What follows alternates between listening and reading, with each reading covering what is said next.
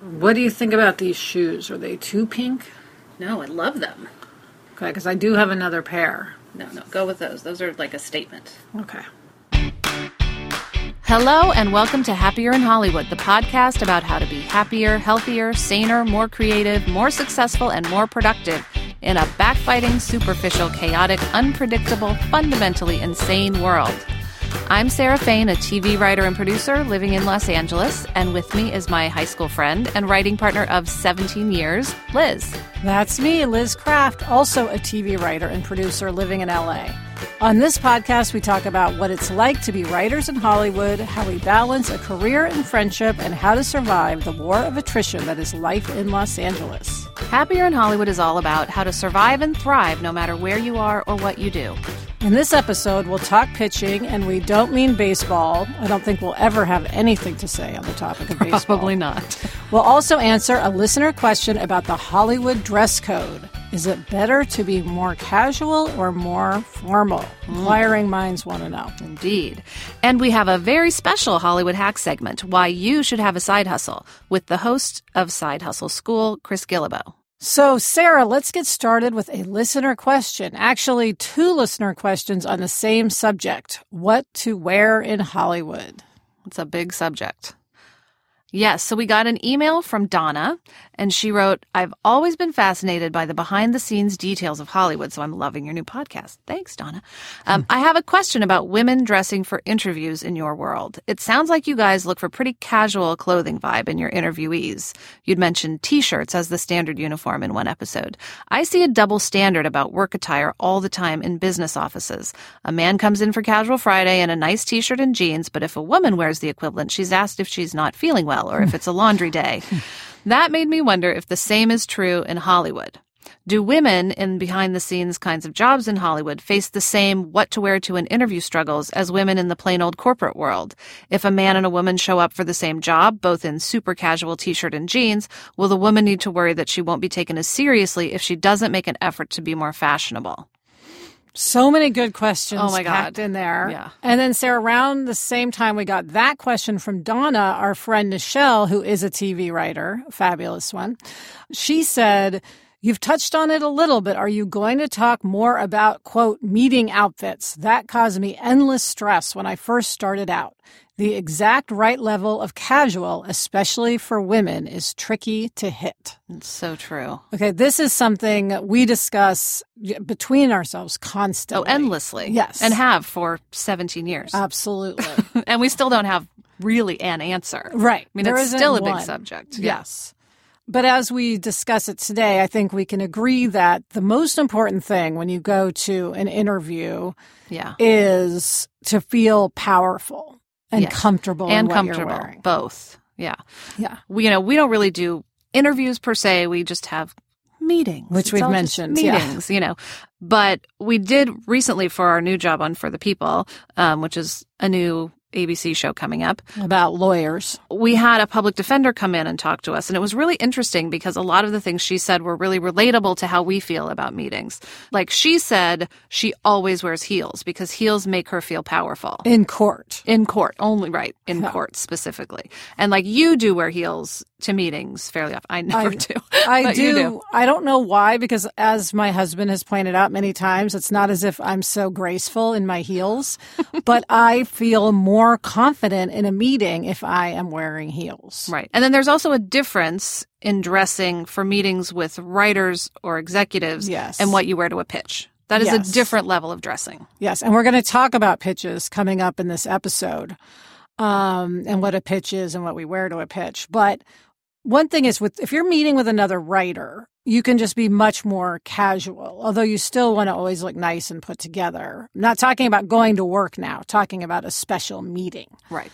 With executives, you might be a little dressier because executives tend to wear themselves much dressier clothes. They wear really nice dresses, not suits so much, but jeans with heels and a blazer, some kind of fabulous blazer. Right. Whereas I would feel if I wore a blazer to a meeting, I might as well be wearing a wedding dress. Right. I, I, w- I would just feel absolutely overdressed. yeah. You know, like what in the hell does she have on? Right. Even with jeans. Even think. with jeans, right. I would feel way overdressed in a blazer. Yeah. Uh, but for an executive, it's an absolutely perfect outfit. Yes, exactly. Now, Sarah, as you know, where I really go casual is if we're interviewing someone. So if yes. we have meetings with writers who we might be hiring or interviewing assistants, I will often just break out my bad, nasty sweats. Right. I just can't be bothered. I figure they're not going to judge me as much because they're looking for a job. I don't know right. if it hurts us. I don't know if people see it and go, oh, God, I don't want to work for her.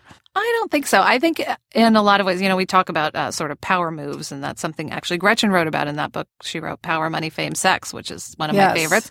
To me, it seems like just like a this is me. It's a power move. Like we had somebody come in for an interview in like super casual jeans, super casual t shirt um, the last time we were staffing a show. And I think about that fairly often because mm. it really made a statement. And I felt like she was just supremely confident. She also had a resume to back it up. She did, but so do you. Right. Well, um, good point. Yeah.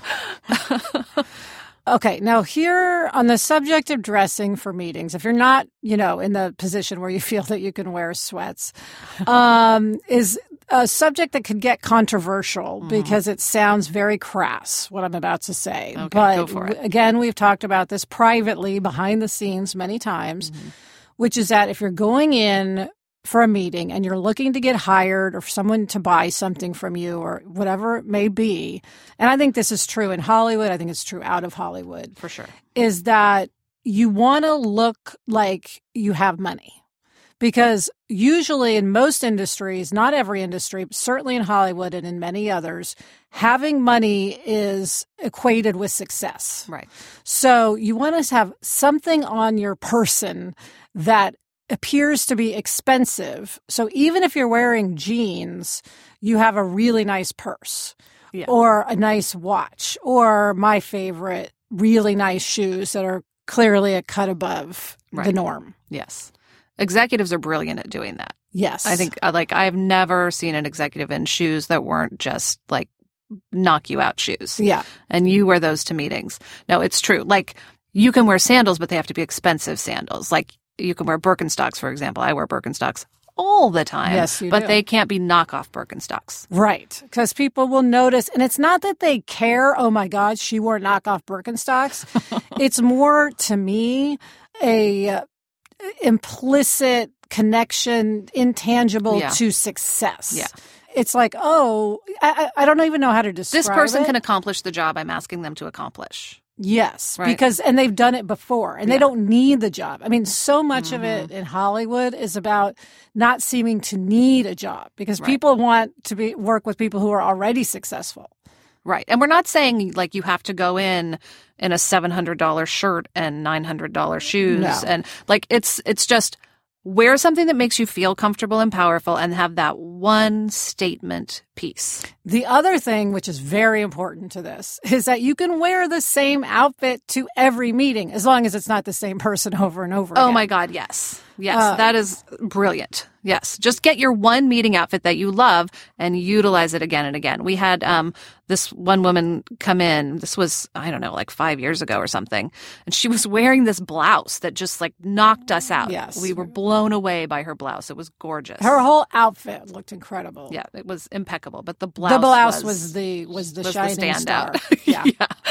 And then three days later, we were going for a meeting on another lot, and she was wearing the exact same thing. Yes. And we that's comforting. Like it's Yeah, comforting. we to were like, oh, people do phew. She doesn't have a closet full of those blouses. Right. That's her meeting outfit. She's got it down, and she was going to meet on another show, and it was very funny.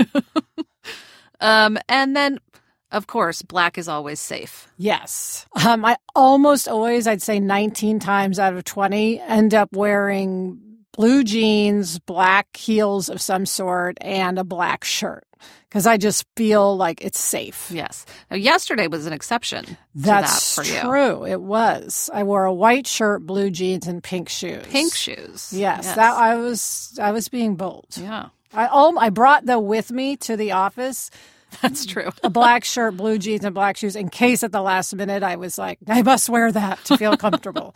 now you wear dresses, you mix it up a lot more. Yeah, I do. I like last year my pitching outfit and again I did the same outfit over and over and over was like kind of a long flowy dress with my denim jacket and I got some great earrings that I really loved and I had like a little bag that was matching and I just felt really comfortable. And you had some sandals that were a step up from what you would normally wear. Yes, exactly.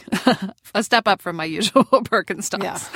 Yeah. Um, but I very often wear jeans. Um, yesterday I wore like leggings and a little dress. Yes. Um, but I more often than not will be in jeans and like nice shoes and some kind of top. So, Sarah, here is the question, and I think it's it's not an easy question. It's if you're a woman, I mean, everything we're saying is really women. Let Yeah. me just say, if you're a man, wear jeans and a t-shirt and sneakers, or jeans and a button-down and sneakers, or if you want to, jeans and a button-down and you know some kind of lace-up. Whatever fancy man shoe, I don't know what they're called, um, and you're fine. Men do not have to think about this. No, really don't. It's all about women. Yeah. But so the question is, if you're a woman, is it better to err on the side of being too formal or too casual? Definitely better to err on the side of being too casual. If you're in Hollywood, In Hollywood, for sure. if you're somewhere else, probably better to err on the side of being too formal, I would think. I think it would depend on the industry. If you're in a creative industry, maybe too casual. I Maybe don't so. know. I don't know. People let us know. I'm curious what other people think who aren't writers if it's better to be too casual or too formal. Yes. Does anyone wear a suit anymore? Like Oh, I wanna know suit? that. I think seems- lawyers do, but that's probably it. But even like your dad's a lawyer, I'm not sure. I don't know. I don't He think doesn't they do always wear a suit. That's true. Yeah.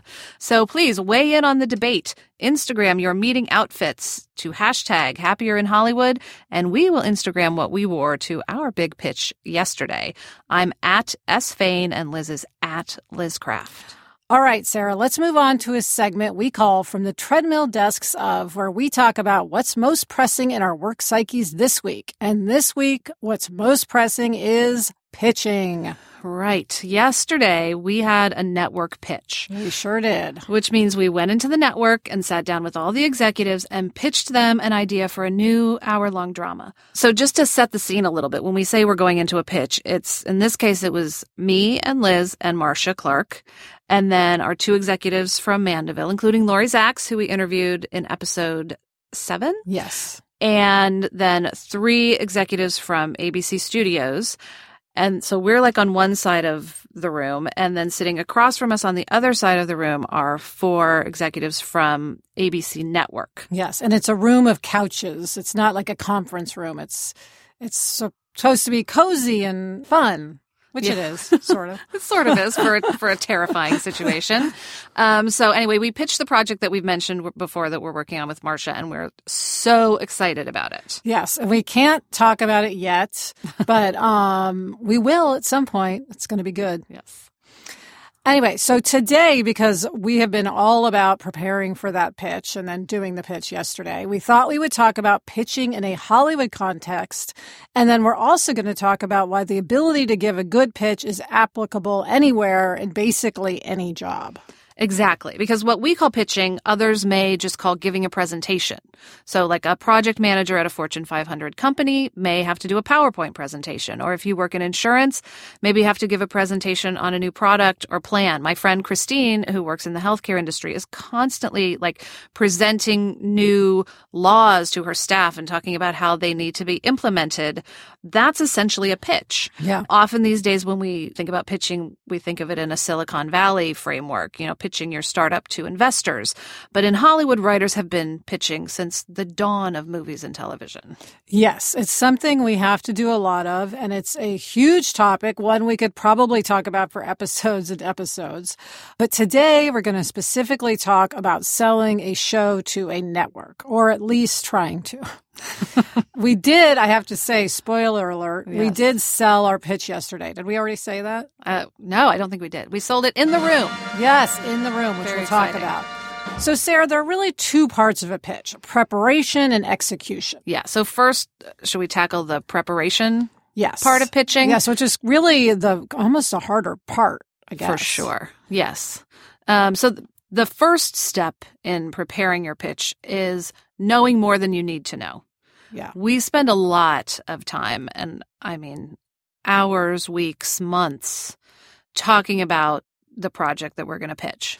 Yeah. So in general, we're going to go in there, we're going to pitch what the show is, who the characters are, what happens in the pilot, what happened season one, and then what might seasons two, three, four, five, six, seven look like. Not in detail, but sort of how does this show exist moving forward in the world. A lot of times we also want to pitch the very beginning of the show to capture their attention. Right. So all of that stuff we talk about for, as you said, days, weeks, months. Because the more you know, the more comfortable you will be going in, and that's a big part of it.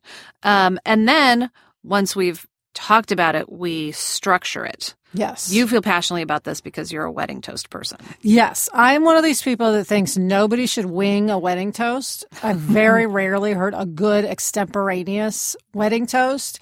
But unless you're truly extraordinary in that sense, you want to have at least a structure for what you're going to say. Yes. And then know what's best for you in terms of delivering the pitch.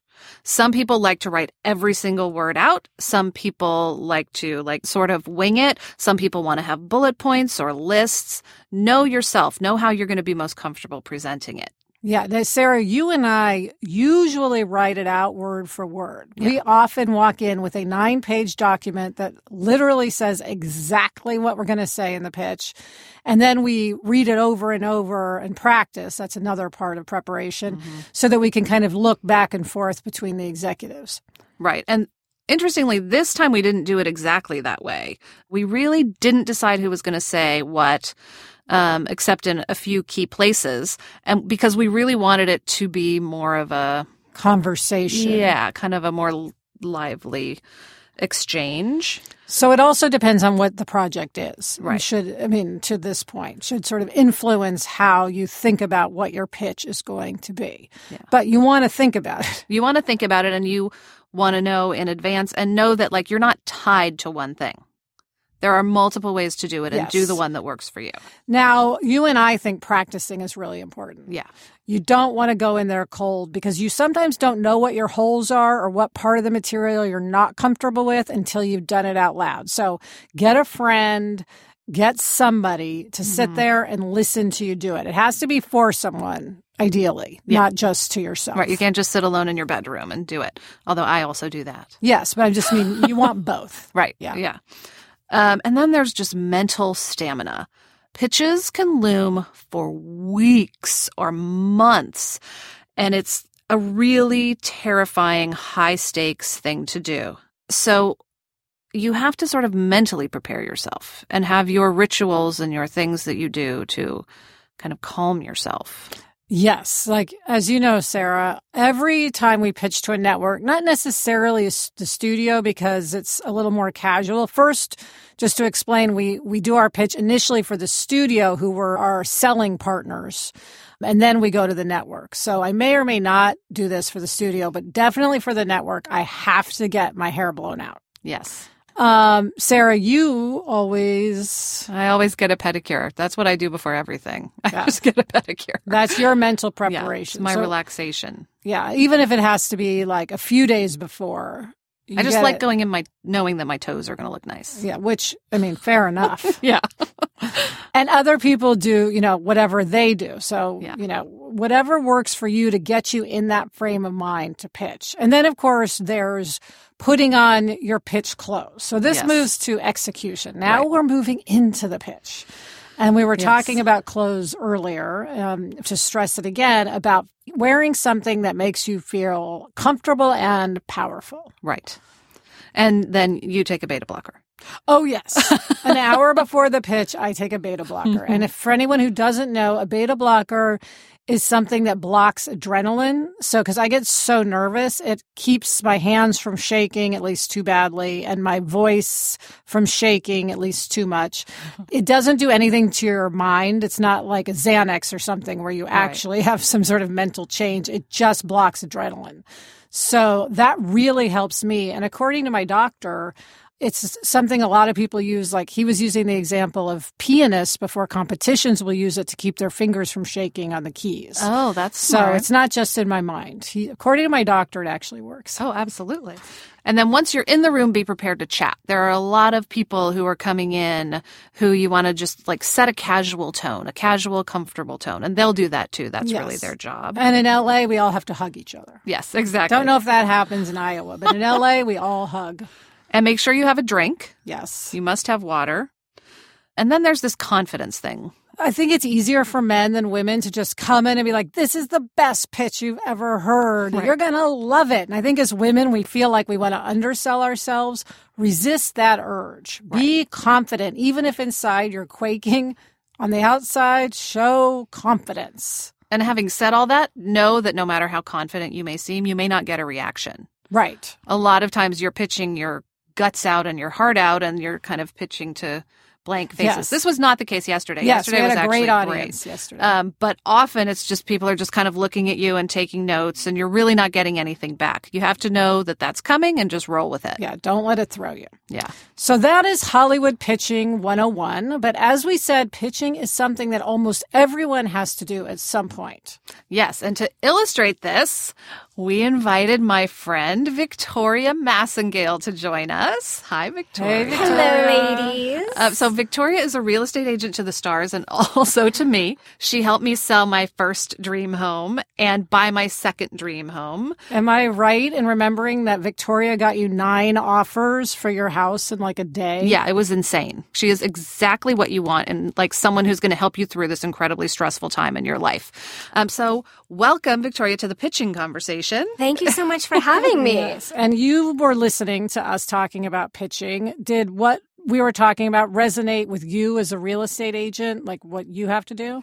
A lot of it absolutely resonated with me. There's a little, there's some variance in there, but um, I have a listing presentation and I go over it with my coach and I know exactly what I'm going to say. Wait, you have a coach. That's I do. interesting. I do. I have a business coach I meet with um, a couple times a week. Oh, wow.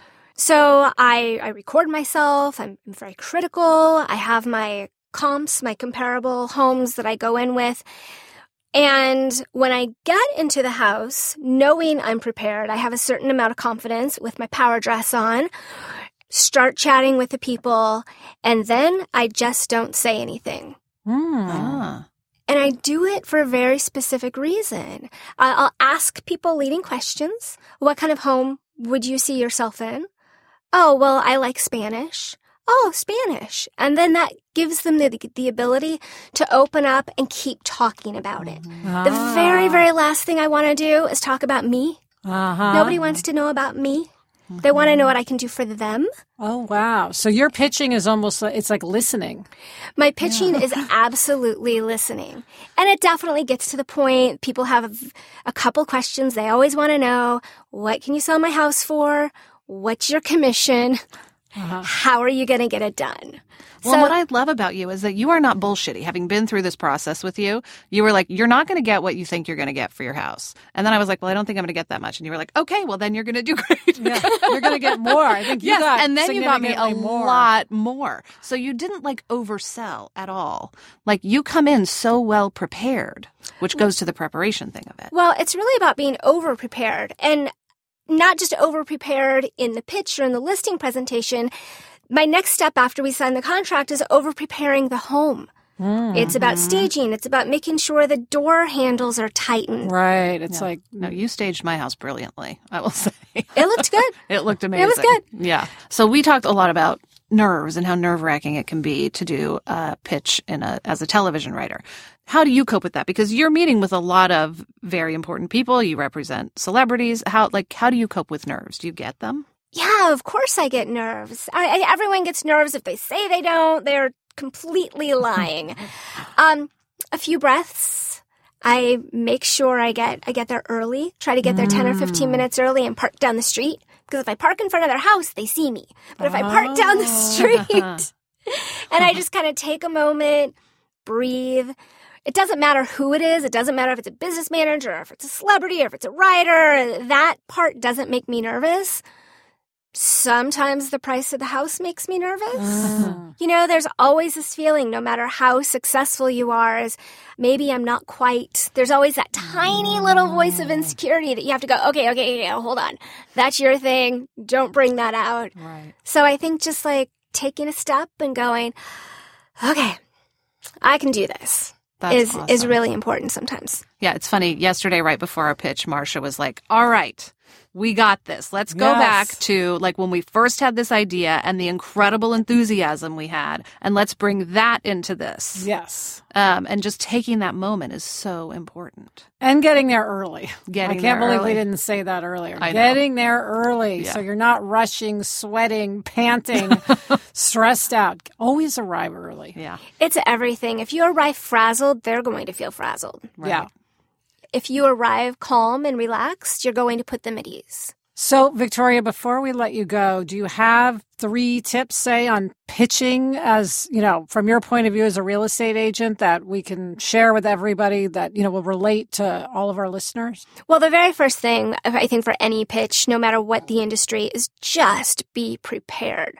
The last thing I would want is to walk into a, a listing presentation and have someone say, Hey, so what the house two doors down sell for? Without knowing what the house two doors Ah. down sold for. That would be kind of horrific and I would not hire that person. The second thing I would say is to just enjoy the silence. Okay, that's a great tip. It doesn't have to be filled. If you're talking to someone and they're they stop speaking, they're probably thinking. Give them mm-hmm. that opportunity because the more you let that happen, the more you're going to learn, the better you can be of service to that person. The third thing, and this is really after you've got the job, but just, and this is not something we've talked about at all, but just kind of own up to things. If there's something that, you know, maybe isn't quite working out the way it should, or maybe something's not selling as quickly as you thought it would, or there needs to be an adjustment, just be out there, be honest, and say, hey, so let's look at this in a different angle. That relates to our pitching in that if someone asks a question that we don't have an answer Yeah. to, we often just say, you know, that's a great question. We haven't talked about that yet because the last thing you want to do is come up with a bad answer on the spot. Right. Oh, yeah, I don't know is always a valid answer, and people respond to that and they respect it. Yeah. I don't know, but I'll figure it out. Absolutely. Yeah. All right. Victoria, thank you so much for joining us. It's Thank you. So fun to talk to you always. I don't plan to sell my house anytime soon, unfortunately. So we're just going to have to hang out in other ways. All right. Thank you so much for having me. Thanks, Victoria. Do you have to pitch in your job? What are your tricks? Let us know at happierinhollywood at gmail.com. Next up, we have a special Hollywood hack segment about why it's so important to have a side hustle with our special guest, Chris Guillebeau. But first, a word from our sponsor. Happier in Hollywood is brought to you by The Four Tendencies, the book by best-selling author Gretchen Rubin that explains that people fall into four personality types: upholders, questioners, obligers, and rebels. These tendencies shape every aspect of our behavior, so understanding this framework lets us make better decisions, meet deadlines, suffer less stress and burnout, and engage more effectively. Managers, doctors, teachers, spouses, and parents already use the framework to help others make lasting change. Just as important, people use it to understand themselves and to create the lives they want.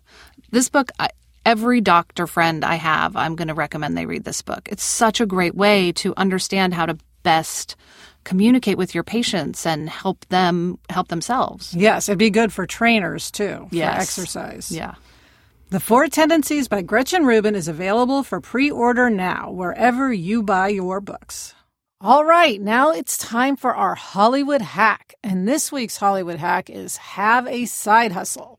In Hollywood, the path to success is often not a straight line and may not pay for a very long time. So, to get through that period, a lot of people depend on side hustles. So, with us to discuss this brilliant hack this week is Chris Guillebeau. If you're not familiar with Chris, he's the very popular host of Side Hustle School, a daily podcast for everyone who works a regular job and wants to start an income earning project on the side. In each episode, listeners hear a different story from someone who started a side hustle, along with what went well, how that person overcame challenges, and what happened as a result. He's also the author of many books, including The $100 Startup and the upcoming Side Hustle School, which is available for pre order now. I've already ordered mine. Chris Guillebeau, welcome. Thank you so much for having me. Hey. Hey. We wanted to talk to you today because every week we do a Hollywood hack, and we thought, what's more necessary a Hollywood hack than having a side hustle? And you, of course, are the perfect person to talk to. But for starters, Chris, for anyone who doesn't know, will you just explain the concept of a side hustle? Awesome. Yes. Well, I do believe everyone should have a side hustle. But the way that I think about it is a side hustle is an income generating project that you do apart from your day job. And most of the time, or at least ideally, it's some kind of creative project. It's something that you have ownership over, and it's some kind of maybe mini asset that you're creating for yourself. So it's not just a part time job. It's not just, you know, being a waiter or a server or whatever, like that's fine. We've all had to do that kind of stuff. But it's something that you're creating for yourself that can then support the rest of your life. So if you have a day job and you're happy in your day job, great, you keep doing that. If you're working on this big creative project, like you're you're pursuing your Hollywood dream, then you keep doing that. And the side hustle is there to support it. Um, but it's also there to give you options, you know, because everyone needs options. Yes, especially in Hollywood where it, things constantly, the bottom is falling out from you all the time. right. And it can take years. I mean, it can really take, we've talked about this before, it can take five years, it can take 10 years to get your career off the ground. And in that time, you really, it's really helpful to have something that you're passionate about that you do have ownership over that you can fall back on. Yes. And I was going to ask you, how does one sort of go about trying to figure out what a good side hustle would be for them? Yeah. You know, so we use that word passion. And I don't think that's a bad word at all. I think you should do something that you enjoy and you like. But I think it might be more helpful when somebody's kind of starting this process for the first time. They're like, oh, I've never done this before. You know, I encourage people to make a, a number of lists. And so you can make mm-hmm. a list of like the things that you like and the things you're passionate about. That's fine. But then I would make another list and focus a lot more on skills all the different kind of skills that you have. And most people tend to have more skills than they think of at first. But for side hustles, it's really helpful to look at, at secondary skills and what can you do that can be applied in a little bit of a different way. So if you have good communication skills, if you're good with organization, if you're good with logistics, just kind of understanding skills and traits is mm-hmm. a really good first step to thinking about okay, then how do I apply this? How can I create my side hustle? You know, and then what do I do with that that then becomes a product or a service or something different? So, Chris, one thing, you know, we talk about on our show is, you know, how to be happier in Hollywood. You don't live in Hollywood, you live in Portland. But how do you think having a side hustle makes someone happier? Yeah, well, you know, we have a lot of creatives in uh, here in Portland as well, and, and people kind of pursuing dreams, and it's really important to do something that's different. And a lot of times we think about hobbies for that. But what if you could do something that you did enjoy, but then on top of all that, instead of costing you, you money like a hobby usually does, it actually brings you money. And so then it's bringing you not only the, the extra money, which of course is great, but also this confidence and security. And I, I have just seen over and over and over, like through the stories of people I've featured on the show, um, stories of people that will be in the book that comes out this fall, like they have a disproportionate level of happiness that comes from starting a side hustle. And sometimes it's like they're not even making a ton of money. Sometimes, you know, in some cases, it's just like, oh, I'm making $500 extra a month or $1,000 extra a month. And first of all, that is significant, you know, to a lot of people. Second of all, it's like, I made that. So I feel like that ownership element, you know, combined with the creative element is what kind of produces that happiness. Yeah, you talk a lot about living with intention, and it does seem like living with intention is a big part of you know, having a happier life in general. Yeah, completely. Now, so this is personal for us because our old assistant left us so that she can work on uh, a spec script so she can get a job as a TV writer, which is her ultimate Ooh. ambition.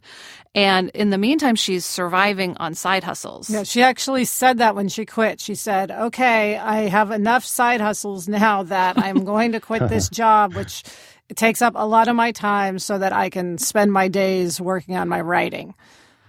So we, of course, are worried about her. So right, right, right. our next question is how do you know if a side hustle isn't working for you? Yeah, first things first, like, is it actually working? Like, is it making money for you, you know, based on whatever you need? If it's not working, I, I'm a big fan of encouraging people to stop doing different things and to try something else. Like, I feel like we kind of persist too long sometimes. Like, I think it's totally okay to say, like, I thought this was the right approach, but it's actually not, or I'm going to try something different. So, you know, that's the first thing. And second thing, I guess it could still be bringing in the money that you need, but you know, it just kind of becomes a drain or it becomes more like a job or it takes away the energy or the creative outlet that you need to put toward your project or toward what you really need to do. So obviously people kind of navigate those choices in different ways and, and make their own decisions. But I guess I would always be asking the question like, how does this project fit into my whole life? And does it support my whole life? And if so, that's great. And if for some reason that's changed, then I need to make a change with it too somehow. Absolutely. That makes me think before we let you go, Chris, we love mottos around here and mantras. Uh-huh. And uh-huh. I know you always sign off with your signature mantra. I would love for you mm-hmm. to say what it is because it's a great one. Oh, sure. Thank you. It's um, inspiration is good, but inspiration combined with action is so much better. And I have that because I don't want people to just say, like, oh, it was like a great show. I want them to say, like, oh, that was interesting. And then I did something about it or that helped me in some way, gave me a little bit of a next step or at least an inkling of what I need to do to, to make a change in my life. Wow. Um, I love that. And thank you so much, Chris. Um, it was Chris. so fun to thank have you. you here. Thanks. You guys are awesome. I'll keep listening. Well, that was fantastic. Yes, he's amazing. And now we want to hear from our listeners. Do you have a side hustle? Email us about it at happierinhollywood.com. And that's it for this episode of Happier in Hollywood. Do you have to pitch in your job? Email us your tricks at happierinhollywood.com. And remember to Instagram your meeting outfits, hashtag happier in Hollywood. Thanks for listening, and please subscribe if you haven't already. And if you like the podcast, give us a review in Apple Podcasts. It really helps new listeners find us. If you have any pressing questions about life in Hollywood, leave us a voicemail at 949 Happy 21 or email us at happierinhollywood at gmail.com. Special thanks to Chris Guillebeau. Listen to his fantastic podcast, Side Hustle School, wherever you enjoy podcasts. Also, thanks to Victoria Massengale for stopping by. Loved her tips. Visit her website at www.victoriam.net. And you can see Victoria's power outfit on her Instagram. She's at the underscore Massengale Group, and we will link to that and to her website on our website, happierinhollywood.com. Thanks to our producer, Jennifer Lai, and thanks to Andy Bowers of Panoply. And if that's not enough thank yous, we also want to thank my sister, Gretchen Rubin. Happier in Hollywood is part of the Onward Project. Get in touch. I'm on Twitter at Sarah M. Fain, and Liz is at Elizabeth Craft. Until next week, I'm Sarah Fain. And I'm Liz Craft. Thanks for joining us. It's a fun job. And we enjoy it. So I heard you have a power dress. I do. I have this pink dress that I absolutely love. And I have to tell you, as soon as I put it on, it just makes me feel like I can just go out there and do anything that day. Power. yeah.